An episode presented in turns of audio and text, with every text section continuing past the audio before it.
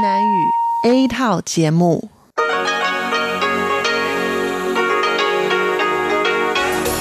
Đây là Đài Phát thanh Quốc tế Đài Loan RTI.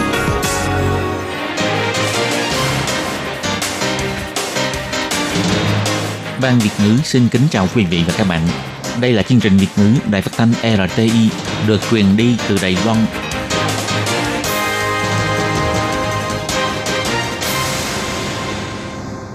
Anh xin kính chào quý vị và các bạn. Chào mừng các bạn đến với chương trình phát thanh của Ban Việt ngữ, Đài phát thanh quốc tế RTI ngày hôm nay. Kính thưa quý vị và các bạn, hôm nay là thứ Tư, ngày 6 tháng 11 năm 2019, tức nhằm ngày mồng 10 tháng 10 năm kỷ hợi. Chương trình hôm nay gồm các nội dung chính như sau. Mở đầu là phần tin tức thời sự Đài Loan, kế đến là bài chuyên đề, chuyên mục tiếng Hoa cho mỗi ngày, chuyên mục cẩm nang sức khỏe và kết thúc là chuyên mục ống kính rộng. Để mở đầu chương trình, Thúy Anh xin được gửi đến quý vị và các bạn phần tin tức thời sự Đài Loan ngày hôm nay. Mời các bạn cùng lắng nghe phần tin tóm lược. Ngoại trưởng Ngô Chiêu Nhiếp nói, có mặt Trung Quốc, Đài Loan khó mà tham gia vào Hiệp định Đối tác Kinh tế Toàn diện khu vực. Tội phạm trộm cướp tại Hồng Kông trốn về Đài Loan, Bộ trưởng Bộ Pháp vụ Thái Thanh Tường bày tỏ sẽ tích cực điều tra theo quyền xét xử của Đài Loan. Mỹ và Đài Loan cùng tổ chức diễn tập bảo vệ an toàn thông tin, tập trung vào an toàn thông tin trong lĩnh vực tài chính. Chiến tranh thương mại giữa Mỹ và Trung Quốc, Bộ trưởng Bộ Tài chính cho biết là hướng phát triển tích cực cho Đài Loan về lâu dài. Thỉnh nguyện kiến nghị xây dựng quan hệ ngoại giao với Đài Loan, người dân Đức nói cảm thấy bất công cho cảnh ngộ của Đài Loan. Một trong chiếc máy bay không người lái của Đài Loan tỏa sáng trên bầu trời đêm Đài Nam. Và sau đây mời các bạn cùng lắng nghe nội dung chi tiết của bản tin này.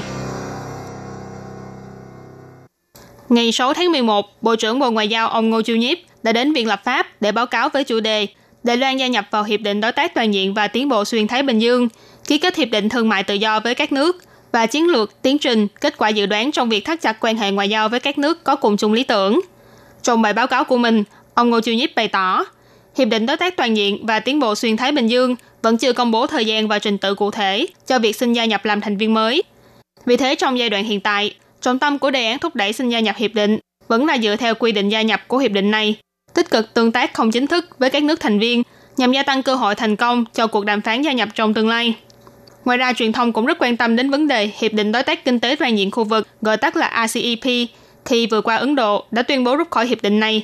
Về việc này, ông Ngô Chiêu Nhiếp nhận định rằng Ấn Độ sẽ không rút khỏi hiệp định vĩnh viễn và tin rằng trong tương lai sẽ còn tiếp tục thương lượng về vấn đề này. Đồng thời ông Ngô Chiêu Nhiếp cũng bày tỏ cơ hội để Đài Loan gia nhập vào hiệp định đối tác kinh tế toàn diện khu vực là không cao. Ông Ngô Chiêu Nhiếp nói. Đối với Đài Loan mà nói, cơ chế này không phải là một cơ chế thân thiện, bởi vì Trung Quốc đã ở trong đó rồi. Và cũng vì thế mà những năm qua, chúng ta không thể gia nhập vào hiệp định này. Tôi tin rằng trong tương lai, cơ hội gia nhập vào hiệp định đối tác kinh tế toàn diện khu vực cũng không cao. Nhưng còn những cơ chế liên kết kinh tế ở những khu vực khác, bao gồm cả hiệp định đối tác toàn diện và tiến bộ xuyên Thái Bình Dương, thì Đài Loan đều sẽ tham gia một cách nghiêm túc. Còn về 26 điều biện pháp đối với Đài Loan mà chính phủ Trung Quốc vừa công bố, ông Ngô Chiêu Nhiếp bày tỏ, về phần quyền lãnh sự, Bộ Ngoại giao đã nói rất rõ ràng, người Đài Loan nếu như xin cấp hộ chiếu Trung Quốc, tức là trở thành công dân của Trung Quốc, thì sẽ vi phạm vào quy định liên quan, có thể sẽ bị xóa bỏ quốc tịch. Thế nhưng về việc chứng từ mà các đơn vị đại diện của Trung Quốc tại các nước cấp phát cho người dân Đài Loan là giấy chứng thực du lịch của nước Cộng hòa Nhân dân Trung Hoa, chứ không phải là hộ chiếu Trung Quốc. Ủy ban Trung Hoa lục địa bày tỏ, nếu giấy tờ du lịch mà phía Trung Quốc cấp phát cho người Đài Loan tại hải ngoại không phải là hộ chiếu Trung Quốc, thì sẽ không gặp phải vấn đề phải bị hủy bỏ hộ tịch tại Đài Loan. Theo truyền thông Hồng Kông đưa tin, đầu tháng trước, một người đàn ông mang quốc tịch Đài Loan đã đánh cướp một cửa hàng đồng hồ tại khu Chim Sa Chủy, cướp đi hai đồng hồ trị giá 990.000 đô la Hồng Kông và trốn thoát về Đài Loan. Sáng ngày 6 tháng 11, Bộ trưởng Bộ Pháp vụ Đài Loan, ông Thái Thanh Tường đã bày tỏ rằng, đến khi thấy thông tin trên truyền thông thì ông mới biết đến vụ việc này. Hiện tại các cơ quan điều tra và kiểm sát đều đang tiến hành tìm hiểu sự việc. Ông Thái Thanh Tường chỉ ra, về vụ án này, Đài Loan tuyệt đối có quyền xét xử. Dựa theo Điều 43, Điều lệ quan hệ Hồng Kông Macau, nghi phạm có thể bị phạt nhẹ nhất là 3 năm tù trở lên, phù hợp áp dụng luật hình sự của Đài Loan. Ông Thái Thanh Tường cũng nhấn mạnh rằng, phía Đài Loan sẽ tích cực điều tra. Nếu như Hồng Kông có thể cung cấp những thông tin liên quan, thì sẽ càng dễ dàng hơn cho việc điều tra này. và đồng thời cũng cho thấy tầm quan trọng trong việc hỗ trợ lẫn nhau về mặt tư pháp của hai bên. Ông Thái Thanh Tường nói, 每个国家都可能发生这样的状况。那如果能够 bởi vì mỗi quốc gia đều có thể xảy ra những trường hợp như vậy. Nếu như bình thường đã có sẵn một mối liên kết hỗ trợ lẫn nhau về mặt tư pháp, thì sẽ càng thuận lợi hơn cho việc cùng truy bắt các hành vi phạm tội. Bất kể là xảy ra ở đâu, nằm trong phạm vi quyền xét xử của ai, đều có thể cùng thương lượng để quyết định việc điều tra xét xử phạm nhân. Đây là cách tốt nhất để chúng ta cùng thực hiện công bằng và chính nghĩa. Ông Thái Thanh Tường cũng chỉ ra, từ vụ án này và vụ án của Trần Đồng Giai có thể thấy được thái độ của Đài Loan và Hồng Kông là hoàn toàn khác nhau. Phía Đài Loan luôn rất tích cực và chủ động. Một khi xuất hiện hành vi phạm tội, sẽ lập tức thu thập thông tin chứng cứ liên quan để xét xử theo luật pháp. Còn Hồng Kông thì lại để cho nghi phạm tự do ngoài vòng pháp luật. Ngày 6 tháng 11, Phòng an toàn thông tin thuộc Viện Hành chính bày tỏ, bắt đầu từ ngày 6 đến ngày 8 tháng 11, sẽ tổ chức cuộc diễn tập phòng chống tấn công trên mạng xuyên quốc gia, gọi tắt là CODE 2019. Khác với những năm trước, lần diễn tập này đã đặc biệt mời các chuyên gia tấn công trên mạng trong và ngoài nước, cùng tiến hành diễn tập với đội phòng thủ của các cơ quan tài chính Đài Loan. Hai bên sẽ có một cuộc chiến thực sự nhằm nâng cao kỹ năng chuyên môn và khả năng ứng biến trong vấn đề bảo vệ an toàn thông tin. Phó Thủ tướng kiêm trưởng phòng an toàn thông tin thuộc Viện Hành chính, ông Trần Kỳ Mại đã nhấn mạnh rằng Đài Loan là một quốc gia thường xuyên chịu sự tấn công trên mạng Internet. Do tính chất không biên giới của những hành động tấn công trên mạng, nên việc đối phó với các tổ chức tội phạm Internet tinh vi và cao siêu không hề dễ dàng. Vì thế cần phải có sự hợp tác liên kết phòng ngự xuyên quốc gia để cùng ứng phó với vấn đề này. Và đồng thời ông cũng kỳ vọng có thể thông qua hoạt động diễn tập lần này mở ra cánh cửa hợp tác với quốc tế. Phòng an toàn thông tin bày tỏ, trước khi diễn ra hoạt động diễn tập lần này, phía Mỹ đã đặc biệt mở buổi tập huấn về an toàn thông tin trên mạng cho các nhân viên tham gia diễn tập. Các học viên đều cho biết đã học được rất nhiều điều từ buổi tập huấn này và cho rằng hoạt động lần này là một cột mốc quan trọng trong việc hợp tác bảo vệ an toàn thông tin giữa Mỹ và Đài Loan. Phòng an toàn thông tin chỉ ra, cơ quan tài chính của các nước thường trở thành mục tiêu mà các tổ chức hacker nhắm tới. Hoạt động lần này đã đặc biệt thiết kế chủ đề diễn tập là an toàn thông tin trong lĩnh vực tài chính. Chủ nhiệm Ủy ban Quản lý Giám sát Tài chính ông Cố Lập Hùng sẽ đích thân dẫn đầu đội phòng thủ từ các cơ quan tài chính tham gia vào cuộc diễn tập. Phòng an toàn thông tin cũng cho biết, sau khi cuộc diễn tập này kết thúc vào ngày 8 tháng 11, sẽ tổ chức hội thảo để cùng thảo luận về kết quả diễn tập với các chuyên gia nước ngoài. Và những ý kiến đóng góp trong hội thảo này sẽ trở thành tài liệu tham khảo để tiếp tục tổ chức hoạt động diễn tập lần sau. Theo báo cáo nghiên cứu của Liên Hiệp Quốc cho thấy, chiến tranh thương mại giữa Mỹ và Trung Quốc đã gây ảnh hưởng không nhỏ đến thị trường Mỹ, vật giá leo thang, tổn thất về mặt tài chính cho người tiêu dùng. Thế nhưng Đài Loan lại là bên hưởng lợi nhiều nhất từ sự chuyển hướng thương mại. Về việc này, ngày 6 tháng 11, Bộ trưởng Bộ Tài chính Đài Loan, ông Tô Kiến Vinh bày tỏ, ông rất kỳ vọng vào sự chuyển đổi kết cấu ngành nghề do ảnh hưởng từ cuộc chiến tranh thương mại này. Chuỗi cung ứng Trung Quốc và ngoài Trung Quốc dần có sự tách biệt. Đây là hướng phát triển tích cực cho kinh tế của Đài Loan. Trong bản báo cáo vừa được công bố vào ngày 5 tháng 11 vừa qua, nửa đầu năm nay, tổng giá trị xuất khẩu của Đài Loan sang thị trường Mỹ đã tăng 4,2 tỷ USD so với cùng kỳ năm ngoái. Trong đó, mặt hàng trang thiết bị văn phòng và thiết bị truyền thông chiếm đại đa số. Cuộc chiến tranh thương mại giữa hai khối kinh tế lớn nhất thế giới là Mỹ và Trung Quốc đã kéo dài đến 16 tháng, và hai bên đều hy vọng có thể ký kết thỏa thuận thương mại sơ bộ trong tháng này. Nhưng nếu như đàm phán đổ vỡ lần nữa, thì có lẽ gần như toàn bộ hàng hóa xuất khẩu đến thị trường Mỹ của Trung Quốc với tổng giá trị lên đến hơn 500 tỷ USD đều sẽ bị ảnh hưởng.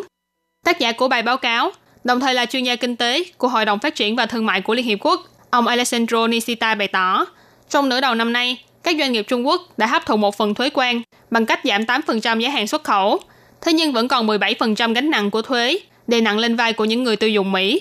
Cũng theo báo cáo này, Đài Loan là bên được hưởng lợi nhiều nhất từ việc chuyển hướng thương mại khi đạt 4,2 tỷ USD trị giá hàng xuất khẩu sang Mỹ, và tiếp đến là Mexico. Từ tháng 1 đến tháng 6 năm nay, giá trị xuất khẩu của Mexico sang thị trường Mỹ đã tăng 3,5 tỷ USD, chủ yếu trong lĩnh vực nông sản, thiết bị vận tải, máy móc, thiết bị điện. Liên minh châu Âu EU thì tăng khoảng 2,7 tỷ USD, chủ yếu nhờ vào xuất khẩu máy móc. Ông Nishita cũng chỉ ra rằng, cuộc chiến thương mại càng kéo dài thì càng nhiều khả năng những chuyển hướng thương mại này sẽ trở thành vĩnh viễn. Sáng nay trả lời phỏng vấn của truyền thông về vấn đề xuất khẩu trong tháng 10 vừa qua, ông Tô Kiến Vinh bày tỏ, theo quy định của luật thống kê thì không được tiết lộ thông tin số liệu trước khi chúng được công bố chính thức. Vì vậy, xin mọi người hãy cùng chờ kết quả công bố vào ngày 8 tháng 11 sắp tới. Ông Tô Kiến Vinh cũng chỉ ra, quan sát cuộc chiến thương mại giữa Mỹ và Trung Quốc cho thấy, ảnh hưởng to lớn nhất từ cuộc chiến này là sự chuyển đổi cơ cấu ngành nghề. Chuỗi cung ứng Trung Quốc và ngoài Trung Quốc dần có sự tách biệt. Trong tương lai, có lẽ cũng sẽ tiếp tục phát triển theo hướng này. Và về lâu dài thì việc này là một chiều hướng phát triển tích cực cho kinh tế của Đài Loan. Ngày 5 tháng 11 vừa qua, ông Michael Krusberg, một người dân Đức đã từng đưa ra lời thỉnh nguyện kiến nghị chính phủ nước này xây dựng quan hệ ngoại giao với Đài Loan. Ông bày tỏ rằng do xuất thân từ Đông Đức nên ông căm ghét chế độ độc tài và cảm thấy bất bình khi nước Đức và Đài Loan không có quan hệ ban giao. Vì thế nên ông đã chủ động đưa ra lời thỉnh nguyện với Quốc hội. Lời thỉnh nguyện này hiện đã trở thành một đề án chính thức và Quốc hội Đức sẽ tổ chức phiên điều trần vào ngày 9 tháng 12 sắp tới. Ông Kurzberg năm nay đã 71 tuổi, quê quán tại Rostock, một thành phố từng thuộc Đông Đức. Mặc dù đã nghỉ hưu từ lâu, nhưng ông vẫn thường xuyên đến các nước khác để hỗ trợ cải thiện sức khỏe và giáo dục cho trẻ em địa phương. Năm ngoái, ông cũng lần đầu tiên đến thăm Đài Loan. Khi trả lời phỏng vấn của Trung ương xã qua điện thoại, ông Krusberg bày tỏ, quan hệ hai bờ eo biển khiến ông liên tưởng đến Đông Đức và Tây Đức trước đây, nhưng cả hai bên đều cùng gia nhập vào Liên Hiệp Quốc trong những năm 1970. Còn Đài Loan thì lại rút ra khỏi Liên Hiệp Quốc. Người dân Đông Đức căm ghét chế độ chuyên chế độc tài của đảng Cộng sản. Vì thế nên 30 năm trước, đã xô ngã bức tường Berlin, bỏ phiếu chọn dân chủ và thống nhất với Tây Đức. Ông Cruzbert chỉ ra, do từng trải qua chế độ độc tài, nên ông vẫn luôn quan tâm đến vấn đề bức hại nhân quyền của chính quyền Trung Quốc đối với người dân Tây Tạng và Tân Cương, và cũng khó mà nhận nhịn việc nước Đức kết giao với Trung Quốc nhưng lại không thừa nhận Đài Loan. Vào tháng 2 năm ngoái, ông đã theo đoàn du lịch đến Đài Loan, tận mắt thấy được Đài Loan là một quốc gia độc lập đang tự điều hành một cách tốt đẹp, người dân thân thiện và cởi mở. Vì thế, càng cảm thấy bất bình hơn cho cảnh ngộ của Đài Loan trên trường quốc tế. Và ông quyết định đưa ra lời thỉnh nguyện với Quốc hội, kiến nghị chính phủ nước ông xây dựng quan hệ ngoại giao với Đài Loan. Người đại diện Đài Loan tại Đức, ông Tạ Chí Vĩ, cũng đã chia sẻ lại quá trình tìm gặp ông Khrushchev trên trang Facebook của mình. Tự liên lạc qua điện thoại rồi đến cuộc gặp tại Berlin, hai người đã có nhiều trao đổi về đề án thỉnh nguyện này. Ông Tạ Chí Vĩ nói, hai người đều có nhận thức chung rằng không kỳ vọng chính phủ Đức sẽ vì thế mà xây dựng quan hệ ngoại giao với Đài Loan, mà quan trọng là có thể thông qua phiên điều trần tại Quốc hội Đức, giúp cho xã hội và truyền thông hiểu thêm và truyền bá về Đài Loan là một ngọn đèn dân chủ tự do đáng trân trọng. Trước giờ cất cánh, đội ngũ máy bay không người lái vẫn đang nghiêm túc kiểm tra và điều chỉnh từng số liệu, chuẩn bị sẵn sàng cho buổi trình diễn hoành tráng trên bầu trời đêm của Đại Nam. Những điểm sáng màu xanh lá lấp lánh trong không trung. Khi hiệu lệnh vang lên, những chiếc máy bay không người lái này liền thay đổi màu sắc và đội hình, xếp thành hình tượng Hoshiraya nhảy nhót trên bầu trời. Cánh tượng trời đêm của Đại Nam lúc này vô cùng náo nhiệt, màn biểu diễn của 100 chiếc máy bay không người lái do đơn vị nghiên cứu robot và trí tuệ nhân tạo của khu công nghệ cao phía Nam điều khiển. Không chỉ chú trọng nội dung mang tính địa phương, mà đến cả việc nghiên cứu chế tạo máy bay không người lái này cũng được hoàn thành bởi đội ngũ người Đài Loan. Thị trưởng thành phố Đài Nam, ông Huỳnh Vĩ Triết nói, đội ngũ MIT lần này, bất kể là kỹ thuật, phần mềm hay thao tác điều khiển, đều là do người Đài Loan thực hiện. Bộ trưởng Bộ Khoa học Kỹ thuật ông Trần Lương Cơ thì cho biết, những thiết bị này khá là bảo vệ môi trường, cho nên tin rằng sau này chúng có thể được sử dụng rộng rãi trong các hoạt động tại địa phương của Đài Loan. Màn trình diễn đầu tiên này cũng là một hoạt động quảng bá thành công cho cuộc thi máy bay không người lái tập thể sắp tới. Từ ngày 16 đến ngày 30 tháng 11, các tuyển thủ của toàn Đài Loan sẽ cùng so tài trong không trung, mang những màn trình diễn máy bay không người lái đẹp mắt đến cho mọi người. Kính thưa quý vị và các bạn, vừa rồi là bản tin tức thời sự Đài Loan ngày hôm nay do Thúy Anh biên tập và thực hiện. Cảm ơn sự chú ý lắng nghe của quý vị và các bạn. Thân ái chào tạm biệt và hẹn gặp lại.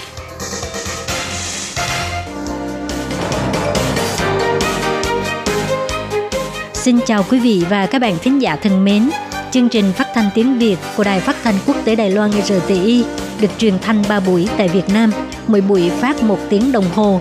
Buổi phát chính vào lúc 6 giờ đến 7 giờ tối hàng ngày giờ Việt Nam qua tần số SW 9425 kHz với sóng dài 31 m.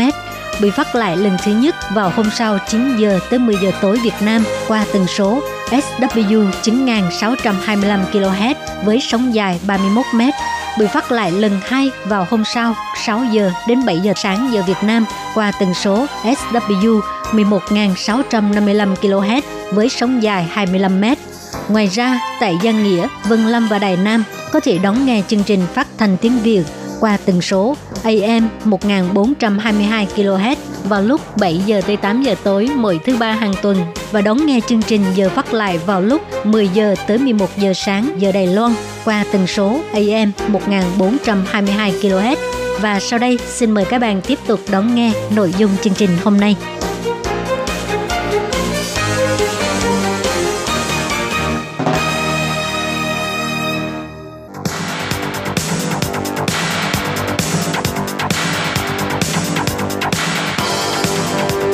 Đây là đài phát thanh quốc tế Đài Loan RTI, truyền thanh từ Đài Loan.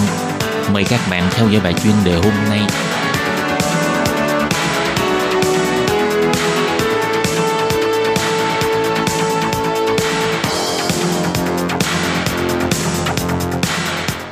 Hello, tôi Kim xin kính chào các bạn. Hoan nghênh các bạn đã đến với bài chuyên đề ngày hôm nay. Các bạn thân mến, trong bài chuyên đề hôm nay, tôi Kim sẽ giới thiệu với các bạn đề tài dưới áp lực về kinh tế và chính trị, quan hệ Trung Quốc-Ấn Độ vẫn phải tiếp tục tiến về phía trước. Và sau đây tôi Kim xin mời các bạn cùng đón nghe nội dung chi tiết của bài chuyên đề ngày hôm nay nhé.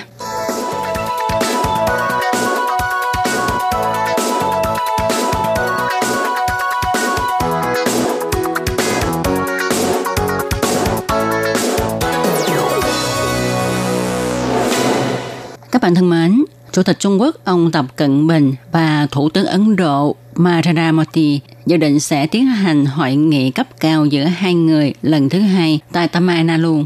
Sau cuộc đối đầu ở biên giới Ấn Độ-Trung Quốc vào năm 2019 ở Đồng Lan, quan hệ căng thẳng của hai nước này bắt đầu hạ nhiệt, nhất là sau cuộc gặp mặt lần đầu tiên giữa ông Tập Cận Bình và Thủ tướng Modi tại Vũ Hán vào tháng 4 năm ngoái – nó khiến cho sự kiện Đồng Lan trở thành chuyện của quá khứ.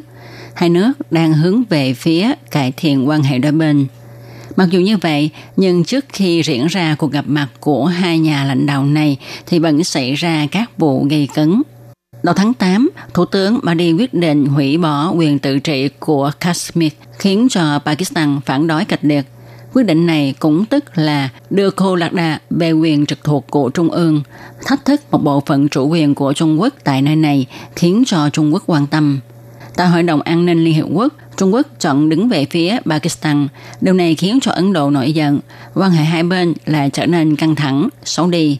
Và Ấn Độ đã hủy bỏ cuộc viếng thăm của Ngoại trưởng Trung Quốc vào thượng tuần tháng 9 vừa qua – Tiếp sau đó, quân đội Trung Quốc và Ấn Độ lại ném đá vào nhau tại hồ Pangong. Cũng trong tháng 9, Ấn Độ diễn tập quân sự tại Lạc Đạt, đồng thời còn tiến hành diễn tập quân sự tại tỉnh Arunachal. Đây là nơi mà Trung Quốc đang có tranh chấp về chủ quyền với Ấn Độ. Trung Quốc tuyên bố có chủ quyền tại đây với diện tích là 90.000 km vuông. Năm 1962, Ấn Độ và Trung Quốc đã từng đánh nhau vì vấn đề này. Sự diễn tập quân sự của Ấn Độ lần này đương nhiên khiến Trung Quốc phản đối và nó diễn ra ngay gần ngày mà hai nguyên thủ quốc gia Trung Quốc Ấn Độ gặp nhau. Điều này khiến cho Trung Quốc càng bất mãn. Tiếp sau đó, khi Trung Quốc tổ chức tiệc chúc mừng quốc khánh tại Ấn Độ, thì Ấn Độ chỉ cử thứ trưởng đến tham dự mà thôi. Tất cả mọi điều phát sinh trước ngày hai nguyên thủ gặp nhau, khiến cho tình hình căng thẳng hơn cuộc gặp mặt tại Vũ Hán năm nào. Ngoài tranh nghị về lãnh thổ ra, gần đây Ấn Độ lại đưa ra thâm thục thương mại gần 60 tỷ đô la Mỹ với Trung Quốc, ra sức ép đối với Trung Quốc, muốn Trung Quốc để cho công ty của Ấn Độ gia nhập thị trường Trung Quốc một cách tiện lợi. Ngoài ra, việc Trung Quốc lớn mạnh đã uy hiếp đến bá quyền của Ấn Độ tại Nam Á, khiến cho Thủ tướng Modi luôn lo lắng, ra sức củng cố quyền lực và ngăn chặn dự án một vành đai, một con đường của Trung Quốc nhằm tranh thủ sức ảnh hưởng trong khu vực. Đối với bối cảnh như thế này, giới bên ngoài không lạc quan về cuộc gặp gỡ của hai nhà lãnh đạo cường quốc có bước đột phá mới và cho rằng hội nghị này sẽ không thuận lợi kết thúc. Gần đây, Trung Quốc do ảnh hưởng của chiến tranh thương mại Trung Mỹ, đồng thời Ấn Độ cũng hiểu rằng dưới sự chủ đạo của Tổng thống Donald Trump, quan hệ giữa Ấn Độ và Mỹ mang đầy tính không xác định. Tuy Ấn Độ được cho là trung tâm trong chiến lược Ấn Độ-Thái Bình Dương của Mỹ. Nhưng vào tháng 6 năm nay, Mỹ vẫn hủy bỏ chế độ đại ngộ đối với Ấn Độ khiến cho người dân Ấn Độ bất mãn. Do đó, việc phát triển quan hệ với Trung Quốc là điều cần làm hiện nay của Ấn Độ. Như vậy, dưới áp lực về chính trị và kinh tế, thì hai nước Ấn Độ và Trung Quốc vẫn phải kéo sát quan hệ lại với nhau để có thể ứng phó với tình hình kinh tế và chính trị không xác định của thế giới hiện nay. Các bạn thân mến, các bạn vừa đón nghe bài chuyên đề ngày hôm nay do Tố Kim thực hiện. Đến đây xin được tạm dừng. Tố Kim xin chân thành cảm ơn sự chú ý theo dõi của các bạn. Xin chào tạm biệt các bạn. Bye bye.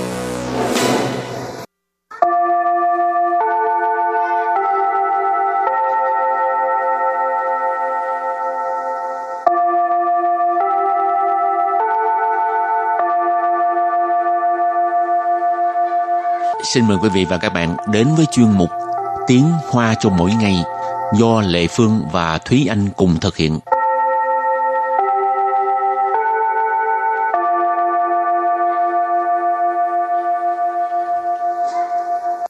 Thúy Anh và Lệ Phương xin kính chào quý vị và các bạn. Chào mừng các bạn đến với chuyên mục Tiếng Hoa cho mỗi ngày ngày hôm nay. Thúy Anh bây giờ còn cầm cái quạt không? Có bao giờ xài quạt nữa không? Đa số thì bây giờ dùng để à, trang trí thì nhiều. Nhiều khi chụp ảnh, thích có cây quạt cầm lên tay nhìn nó nho nhã lịch sự.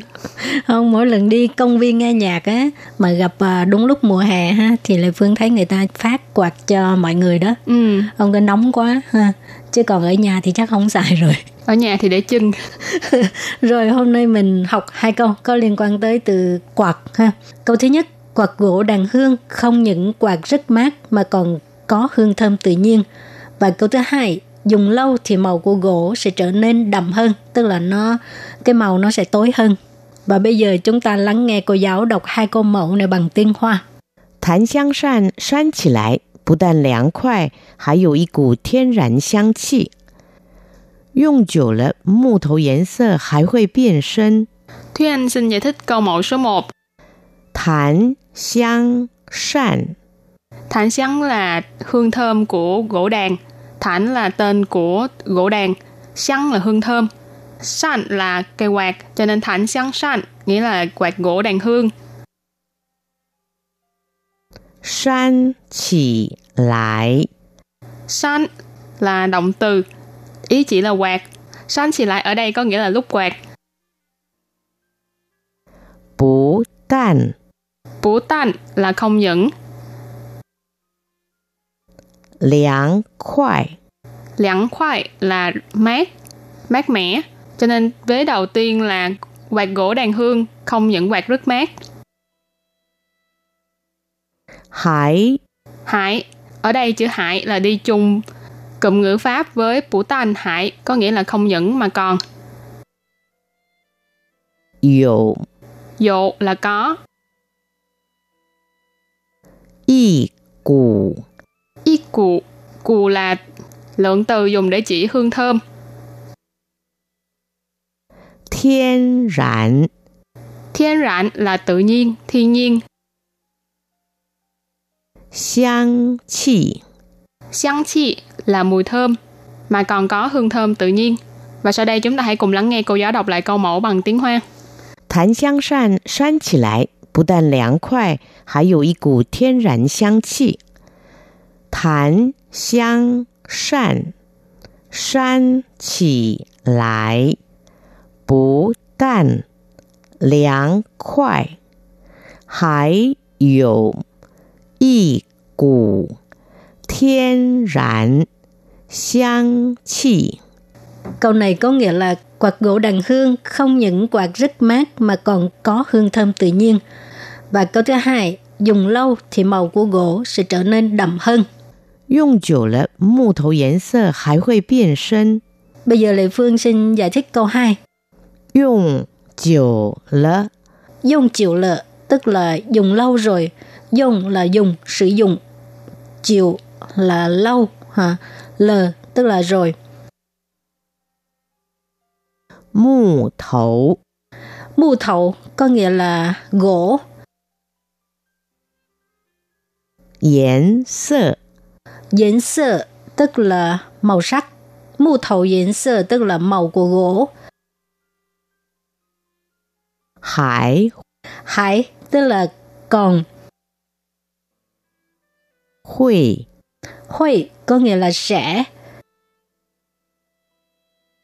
Biến sinh Biến là trở nên, trở thành ha. Sinh ở đây chỉ màu sắc Uh, biên sơn là màu sắc nó đậm hơn, trở nên đậm hơn. Mù thầu diễn sơ hải huy biên sơn tức là màu của gỗ sẽ trở nên đậm hơn, tức là cái màu nó tối hơn. Rồi và bây giờ thì chúng ta lắng nghe cô giáo đọc câu mẫu này bằng tiếng Hoa. 用久了，木头颜色还会变深。用久了，木头颜色还会变深。 Câu vừa rồi là dùng lâu thì màu gỗ sẽ trở nên đậm hơn. Và sau đây chúng ta hãy cùng đến với phần từ vựng mở rộng.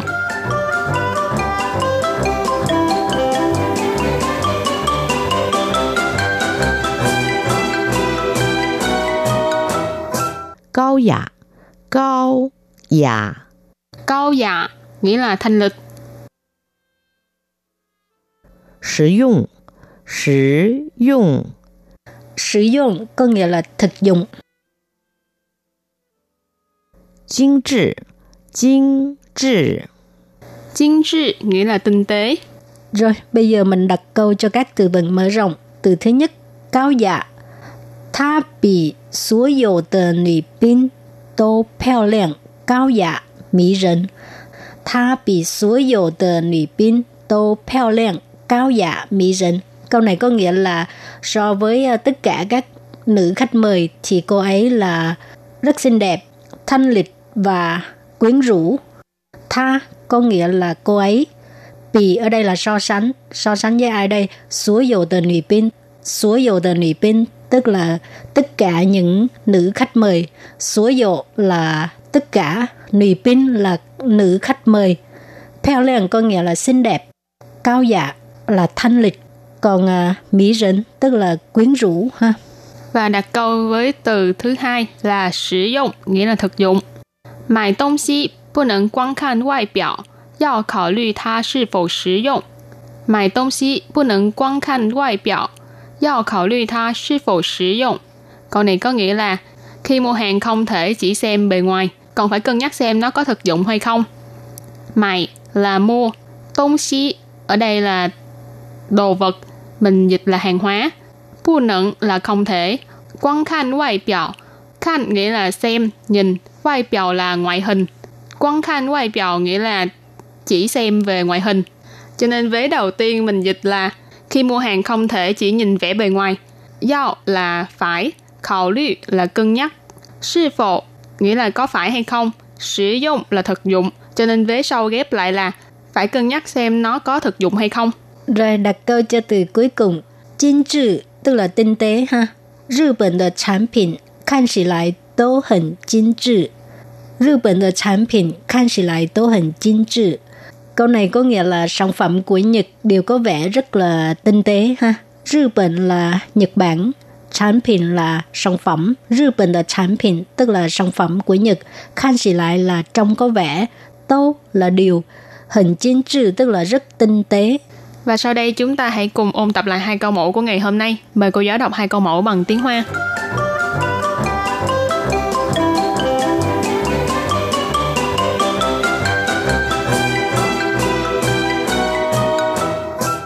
檀香扇扇起来不但凉快，还有一股天然香气。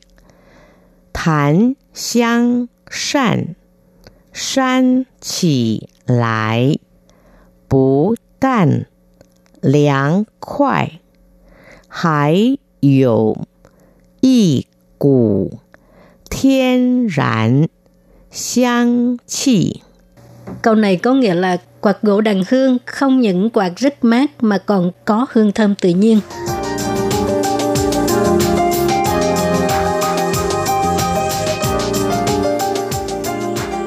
用久了，木头颜色还会变深。 用久了，木头颜色还会变深。 Câu vừa rồi là dùng lâu thì màu gỗ sẽ trở nên đậm hơn. 高雅，高雅， Cao dạ nghĩa là thanh lịch. 实用，实用， sử dụng có nghĩa là thực dụng. Chính trị, chính trị. Chính trị nghĩa là tinh tế. Các bạn thân mến, bài học hôm nay đến đây xin tạm chấm dứt. Cảm ơn các bạn đã đón nghe và xin hẹn gặp lại các bạn vào bài học tới. Bye bye. Bye bye.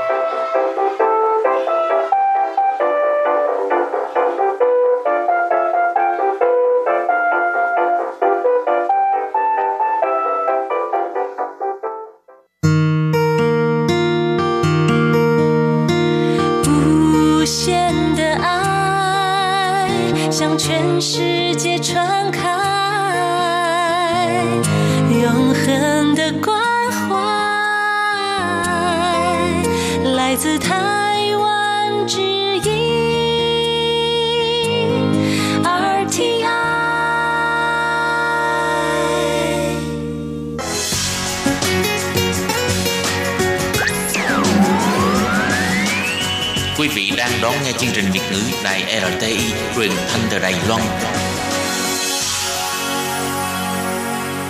Mời các bạn theo dõi tiết mục Cẩm nang sức khỏe do Tố Kim thực hiện. Tiết mục Cẩm nang sức khỏe sẽ cung cấp những thông tin về sức khỏe cho các bạn tham khảo, chăm sóc tốt sức khỏe mình Hello, tôi Kim xin kính chào các bạn. Hoan nghênh các bạn đã đến với chương mục cẩm nang sức khỏe ngày hôm nay. Các bạn thân mến, trong chương mục cẩm nang sức khỏe hôm nay, tôi Kim sẽ nói về đề tài những biến chứng của việc chạy thận nhân tạo lâu ngày là như thế nào. Và sau đây tôi Kim xin mời các bạn cùng theo dõi nội dung chi tiết nhé.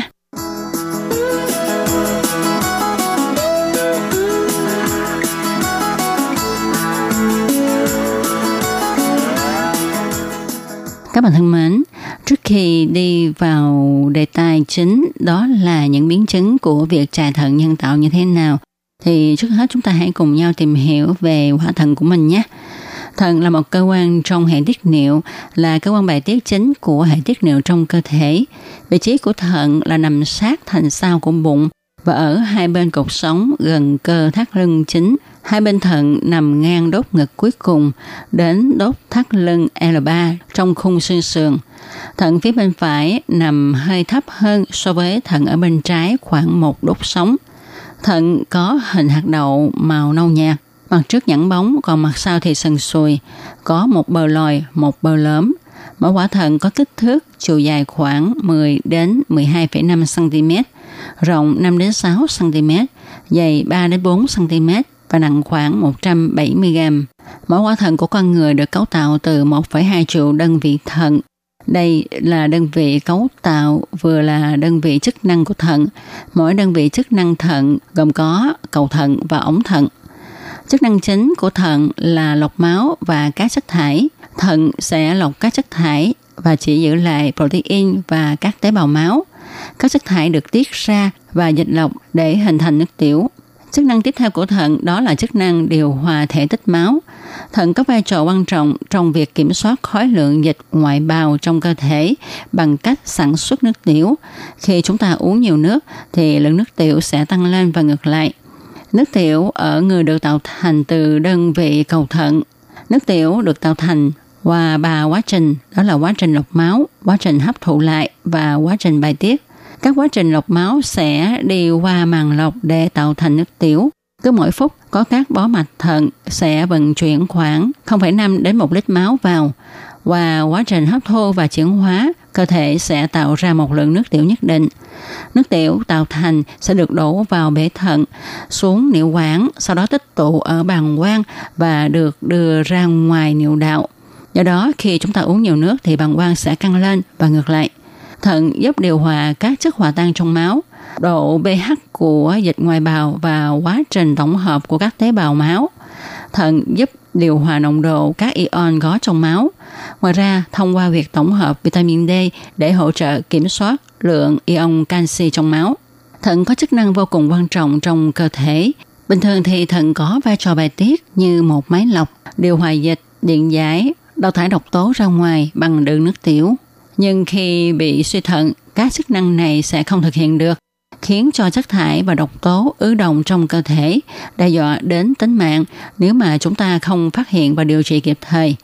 Và đối với những người mà thận bị suy quá độ thì bắt buộc phải chạy thận nhân tạo hay ghép thận để duy trì sự sống. RTI các bạn thân mến, vừa rồi chúng ta đã cùng nhau tìm hiểu về cấu tạo của quả thận, chức năng của nó, ờ, sự bài tiết nước tiểu như thế nào và tại sao chúng ta phải chạy thận. Như mọi người đều biết ha thì hiện nay ở Đài Loan và cả ở Việt Nam, số người chạy thận nhân tạo cũng khá là đông. Và việc chạy thận nhân tạo lâu ngày sẽ khiến cho bệnh nhân rất là mệt mỏi cả về kinh tế, thể xác, tinh thần ở Việt Nam có rất là nhiều bệnh nhân phải bán nhà bán cửa để chạy thận. Còn ở Đài Loan thì do có bảo hiểm y tế chi trả, cho nên bệnh nhân khỏi phải lo về vấn đề kinh tế. Tuy nhiên, chạy thận lâu ngày sẽ gây ra những biến chứng thật là tai hại, khiến cho cơ thể của người bệnh ngày càng suy yếu. Chủ nhiệm khoa thận thuộc Bệnh viện Thủy Lục Không quân Đài Loan, bác sĩ Châu Bá Linh cho biết, những biến chứng của bệnh suy thận mãn tính rất là nhiều. Tuy nhiên, người ta thường chú ý đến các biến chứng về tim mạch và viêm nhiễm vì đây là hai nguyên nhân gây tử vong cao đối với những bệnh nhân bệnh thận trong giai đoạn cuối. Nhưng theo sự tiến bộ của y học, tuổi thọ của những người bệnh thận trong thời kỳ cuối được kéo dài hơn, cho nên những biến chứng của bệnh thận dần dần được xem trọng và những bệnh biến về thận, xương là một trong những biến chứng được quan tâm. Tuy nhiên với những biến chứng về thần xương không gây nguy hiểm lập tức cho bệnh nhân, nhưng nó sẽ gây đau xương hay gãy xương, ảnh hưởng đến cuộc sống sinh hoạt bình thường của người bệnh.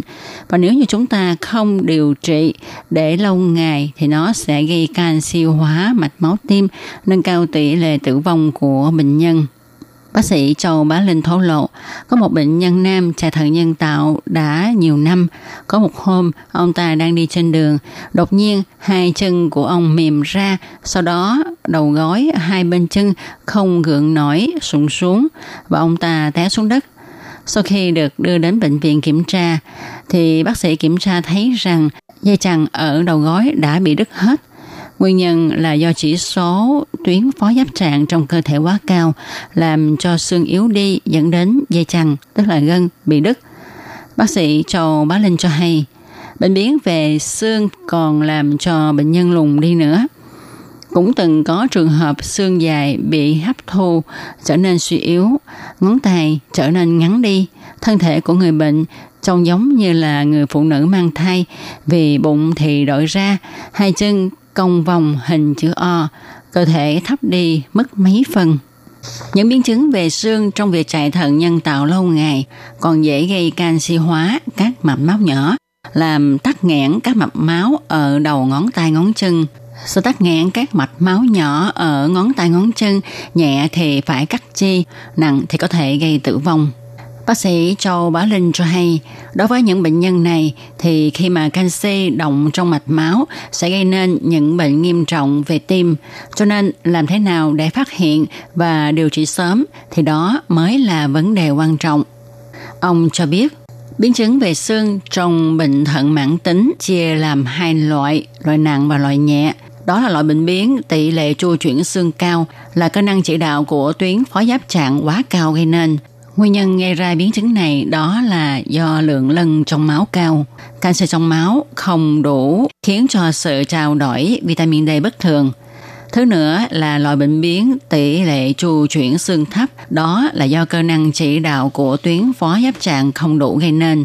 Nguyên nhân tạo thành bao gồm khi ta uống quá lượng canxi, vitamin D, những người bệnh nhân cao tuổi, những bệnh nhân có bệnh sử tiểu đường và những bệnh nhân sử dụng thuốc khống chế miễn dịch. Bệnh nhân thường hay xem thường và những biến chứng về xương trong bệnh thận mãn tính vì bệnh này không có triệu chứng nhưng chúng ta nên sớm dự phòng, sớm trị liệu bằng cách khống chế chế độ ăn uống, uống thuốc kết hợp với lân, sử dụng một lượng vitamin D, canxi sao cho thích hợp. Gần đây thì Bệnh viện Từ Tế Đại Lâm cũng cho biết do nhân khẩu khu vực Vân Lâm lão hóa nghiêm trọng, thêm vào đó là tỷ lệ bị suy thận, tiểu đường, cao huyết áp ngày càng nhiều, cho nên các mạch máu xung quanh bị nghẹt, bị sơ hóa cũng cao.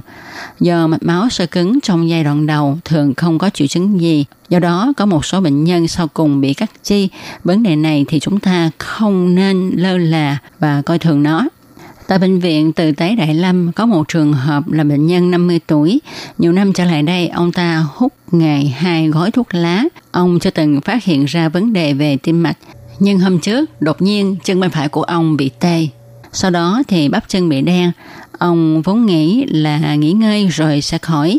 Nhưng một ngày sau thì nguyên cả cái chân phải không thể cử động được. Người nhà đưa ông đi cấp cứu. Qua chụp x-quang mạch máu, phát hiện là bệnh nhân bị chứng động mạch hẹp và nghẹt mãn tính, làm cho động mạch đùi bên phải bị tắc nghẽn hoàn toàn. Bác sĩ cho biết, bệnh nhân này do hút thuốc lá, mỡ trong máu cao là nguyên nhân gây nên bệnh biến mạch máu xung quanh, làm cho nội mạc mạch máu sinh ra các màng mỡ, nó đã phá hoại cấu tạo bên trong thành mạch máu, làm cho mạch máu bị nghẹt Do ngày thường bệnh nhân này không có triệu chứng đi cà nhắc do thiếu máu chi dưới, cho nên họ không cảnh giác gì cả. Đợi đến khi xuất hiện triệu chứng nặng rồi mới đi khám bệnh thì tình trạng bệnh đã nghiêm trọng rồi. Bác sĩ cho biết triệu chứng ban đầu của động mạch chi dưới bị tắc nghẽn thường là đi cà nhắc. Theo tình trạng tắc nghẽn của mạch máu, dần dần chân của bệnh nhân sẽ đau, tê, thậm chí không thể đi đứng. Nếu như bệnh đã đến giai đoạn 4, tức là không thể đi đứng bình thường, thì lúc này thường là phải cắt chi. Bác sĩ còn cho biết, ngoài nguyên nhân hút thuốc lá, lớn tuổi, bệnh tiểu đường, thị trấn suy thận mãn cũng sẽ làm cho các cơ quan lân cận bị động voi và làm cho mạch máu bị tắc nghẽn hay bị sơ cứng. Tuy động mạch chi dưới sau khi bị nghẹt sẽ xuất hiện bằng triệu chứng đi cà nhắc, vết thương không dễ lành, nhưng nó không dễ bị phát hiện và khi bệnh đã phát rồi thì bệnh đã đến hồi nghiêm trọng. Cho nên phương pháp phòng chống bệnh tốt nhất đó là những người trong nhóm nguy cơ cao nên định kỳ đến bệnh viện kiểm tra. RTI bạn thân mến, sau đây tôi Kim xin chia sẻ với các bạn về những thắc mắc của bệnh nhân bị bệnh thận và những người chạy thận nhân tạo, cũng như là câu trả lời của bác sĩ Châu Bá Linh nhé. Có một số người thắc mắc là hiện nay số bệnh nhân bị biến chứng về xương ở bệnh thận mãn tính là bao nhiêu người? Thì à, bác sĩ Châu Bá Linh trả lời như thế này. Theo thống kê thì hiện nay ở Đài Loan có hơn 40.000 người chạy thận nhân tạo và hầu như họ đều có những biến chứng về xương, chỉ có điều là nặng hay nhẹ mà thôi. Câu hỏi thứ hai đó là sau một thời gian chạy thận nhân tạo, bệnh tình chuyển biến tốt thì ta có thể ngưng chạy thận nhân tạo hay không?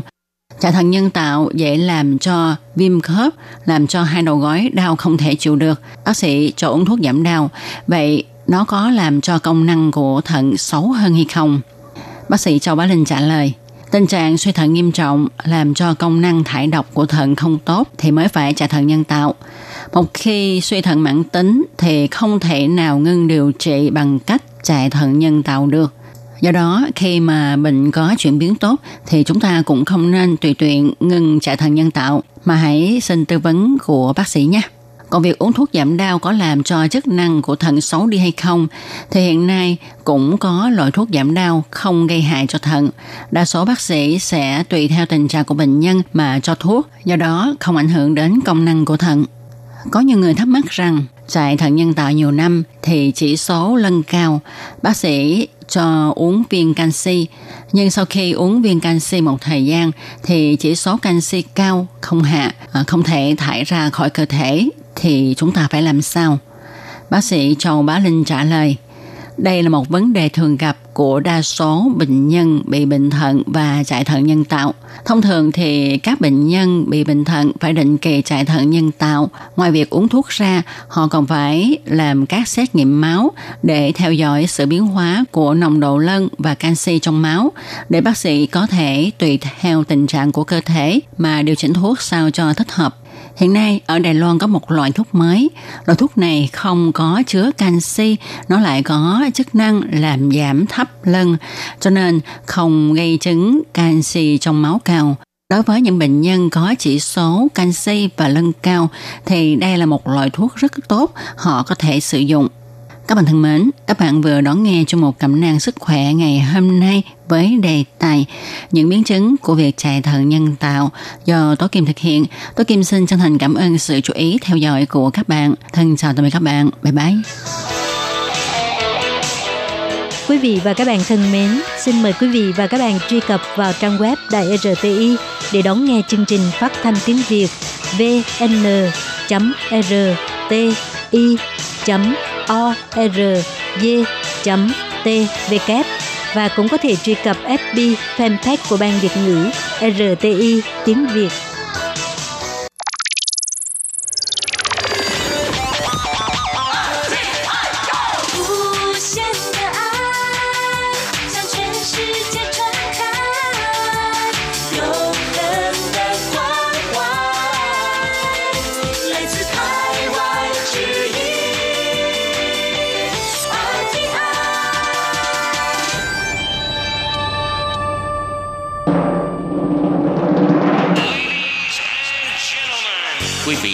Đang nghe chương trình Việt ngữ Đài RTI truyền thanh từ Đài Loan.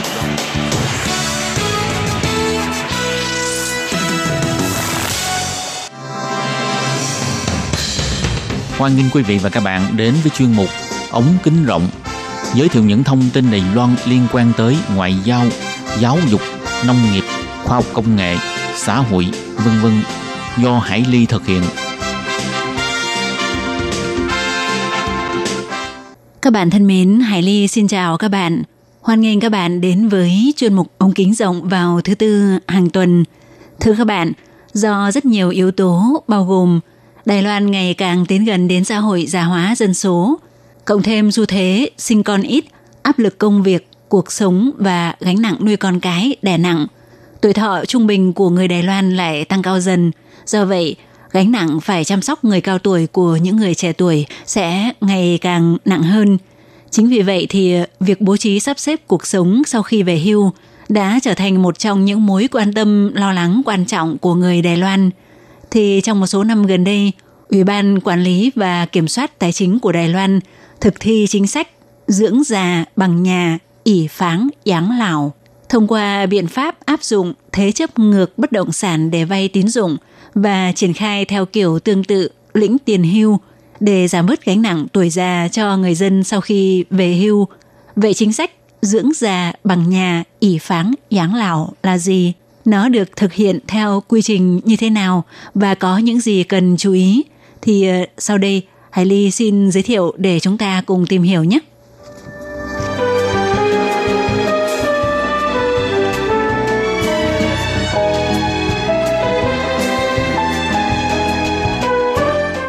Thưa các bạn, sau khi thực hiện thí điểm vào năm 2013, thì bắt đầu từ năm 2015, chính phủ Đài Loan chính thức triển khai phương án dưỡng già bằng nhà, tức cho vay tín dụng ngược chiều – ban đầu ủy quyền cho ngân hàng Land Bank Thủ Ti Yến Háng thực hiện.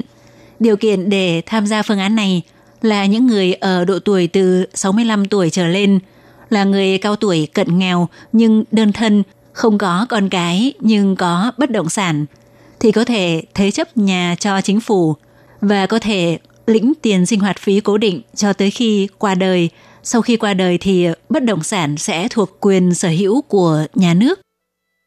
Nhưng vì Đài Loan ngày càng tiến gần đến xã hội già hóa dân số, cộng thêm sự thay đổi quan niệm, thì về sau này ngày càng có nhiều ngân hàng tung ra các sản phẩm dưỡng già bằng nhà có tính thương mại. Và chỉ sau vài năm thì loại sản phẩm này đã trăm hoa đua nở. Vậy chính sách dưỡng già bằng nhà được triển khai theo phương thức như thế nào?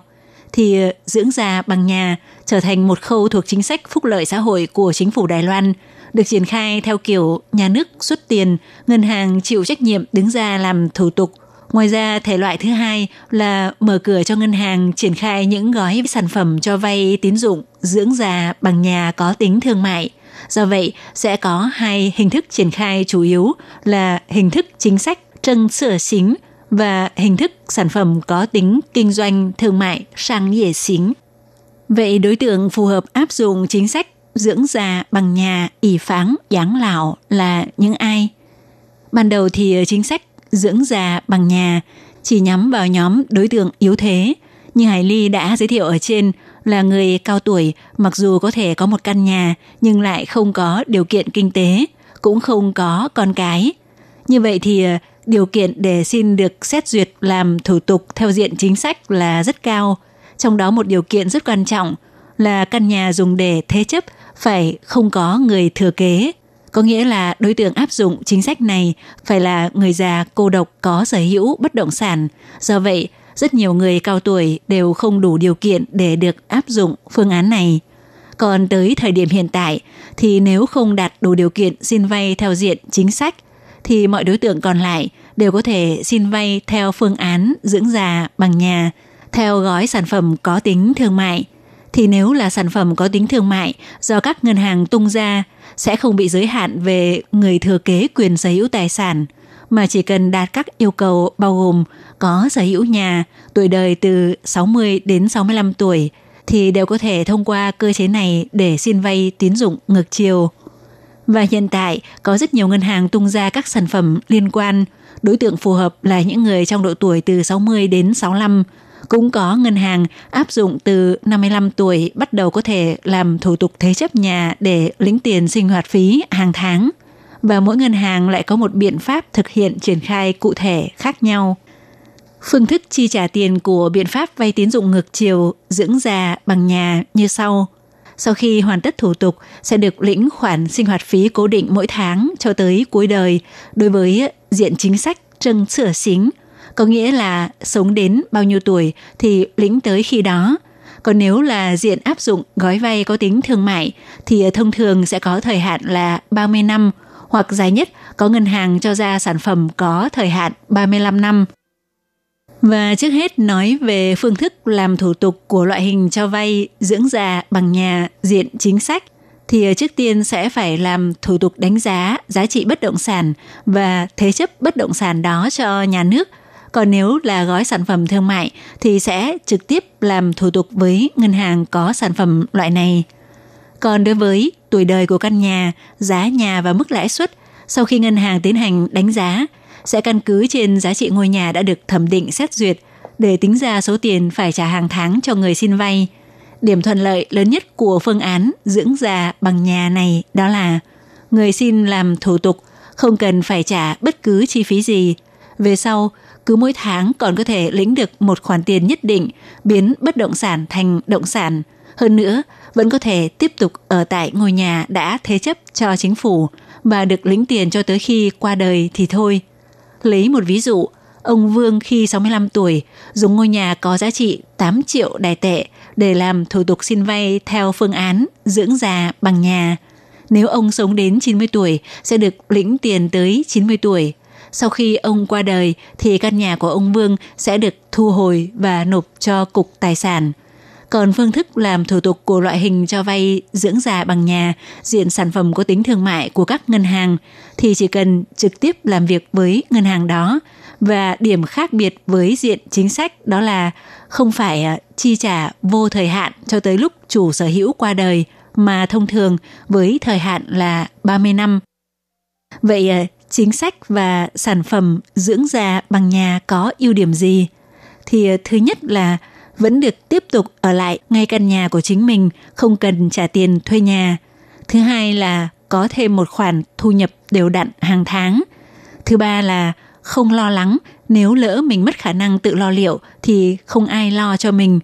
Thứ tư là đối với những người phù hợp áp dụng loại vay tín dụng ngược chiều theo diện chính sách thì ờ, có sự bảo đảm của nhà nước và các phúc lợi vốn có của bản thân không bị ảnh hưởng. Đây là chỉ chân sửa xính Tuy nhiên thì ờ, nhiều người rất lo lắng và thắc mắc, nhất là đối với sản phẩm mang tính thương mại, thì liệu có nhiều rủi ro hay không? Nếu sống thọ quá thời hạn 30 năm, liệu có bị ngân hàng tịch thu ngôi nhà và đuổi ra khỏi nhà, trở thành người vô gia cư lại cũng không có thu nhập hay không? Hoặc thậm chí còn để lại khoản nợ cho con cái trong trường hợp tổng số tiền được lĩnh vượt quá tổng trị giá ngôi nhà hay không? Và liệu con cháu có nghĩ rằng ông bà cha mẹ không thương chúng, thậm chí gây ra những tranh chấp trong gia đình hay không. Ngoài ra cũng có nhiều người cao tuổi đã đến tuổi về hưu, nếu trong tay có các nguồn tiền mặt khác như bảo hiểm lao động, tiền hưu do bảo hiểm quốc gia chi trả, thì còn có rất nhiều phương án dưỡng già linh hoạt khác có thể chọn lựa. Như vậy, có nhất thiết phải xin vay theo phương án dưỡng già bằng nhà hay không? Thì ờ, theo thống kê, phương thức dưỡng già bằng nhà, cho dù là tại các quốc gia có mức độ già hóa dân số cao hơn nữa, thì thực ra độ phổ cập cũng không cao và do tuổi thọ của người Đài Loan ngày càng cao. Thời hạn thông thường của gói sản phẩm dưỡng già bằng nhà hiện tại là 30 năm. Giả dụ, tuổi về hưu hiện tại của Đài Loan là 65 tuổi thì bắt đầu áp dụng phương án dưỡng già bằng nhà. Do thời hạn hiệu lực chỉ có 30 năm, do vậy có khả năng sau năm 95 tuổi sẽ phải chấp nhận rủi ro là phải trả tiền hoặc phải giao nhà cho ngân hàng. Cho nên xét ra thì thấy có vẻ là những người già trong tay không có tiền mặt dành dụm và bắt buộc phải ở lại tại căn nhà hiện tại của bản thân cũng không có con cháu để phụng dưỡng thì sẽ phù hợp với loại hình dưỡng già kiểu chính sách hơn. Và người sử dụng cũng cần phải nắm rõ các gói sản phẩm dưỡng già bằng nhà mang tính thương mại của các ngân hàng. Nếu không cẩn thận, coi chừng còn bị mắc nợ hoặc không có nhà để ở lúc về già. Thì hiện tại đã có 12 ngân hàng hưởng ứng chính sách dưỡng già bằng nhà. Theo con số thống kê, tới đầu năm 2019, đã có hơn 3.186 trường hợp sử dụng gói vay tín dụng bất động sản ngược chiều. Mặc dù các ngân hàng đều có sản phẩm dưỡng già bằng nhà, nhưng tùy thuộc vào loại hình nghiệp vụ thì có thể phân thành các gói gồm loại truyền thống, loại tuần hoàn và loại bảo hiểm hưu trí. Theo ngân hàng Landbank cho biết, người cao tuổi có thể tự đem nhà của mình thế chấp cho ngân hàng sau khi ngân hàng hoàn thành đánh giá thẩm định giá trị căn nhà thì sẽ trả dần tiền mặt hàng tháng cho khách hàng. Sớm nhất từ 55 tuổi trở lên có thể làm thủ tục thế chấp kiểu này và cao nhất có thể cho vay số tiền bằng 80% trị giá căn nhà. Hiện tại thì có rất nhiều ngân hàng đều áp dụng phương án kiểu truyền thống, choán thổng xính – chủ yếu thực hiện theo quy định thẩm định tài sản thế chấp tín dụng của ngân hàng và thanh khoản theo phương thức chi trả mức cố định hàng tháng, thì các ngân hàng gồm ngân hàng Hứa Rùa Chim Khụ, Thủ Tị Yến Háng và Thái An Yến Háng hiện áp dụng mô hình truyền thống nêu trên, còn kiểu tuần hoàn, xín, xuyến khoán xính thì cũng thanh khoản theo phương thức chi trả số tiền cố định hàng tháng, nhưng không trưng dụng và không tính lãi suất Ví dụ như ngân hàng Hoa Nam áp dụng gói dưỡng già bằng nhà hình thức này, còn gói bảo hiểm hưu trí, nén chin, báo xiển xính thì đặc biệt hơn là sẽ chi trả một lần, đồng thời kết hợp với dịch vụ tín thác và bảo hiểm hưu trí giao ngay.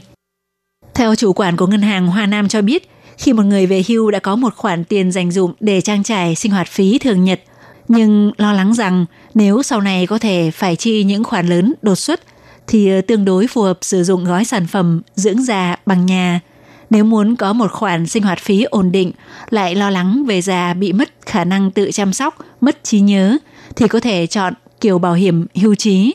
Ngoài ra, có thể chọn gói kiểu truyền thống đơn giản, đem nhà thế chấp ngược để đổi lấy chi phí sinh hoạt cố định mỗi tháng. Ngoài ra thì ờ, khi ký kết dưỡng già bằng nhà, cũng phải chú ý sự dao động lãi suất vay Mặc dù hiện nay đang ở giai đoạn lãi suất thấp, nhưng khó mà dự báo được tiêu chuẩn lãi suất trong tương lai sẽ biến động ra sao. Ngoài ra, cùng với số tiền mà ngân hàng trả cho người vay lũy kế ngày càng cao, thì tương ứng số tiền lãi suất bị khấu trừ hàng tháng cũng sẽ cao hơn.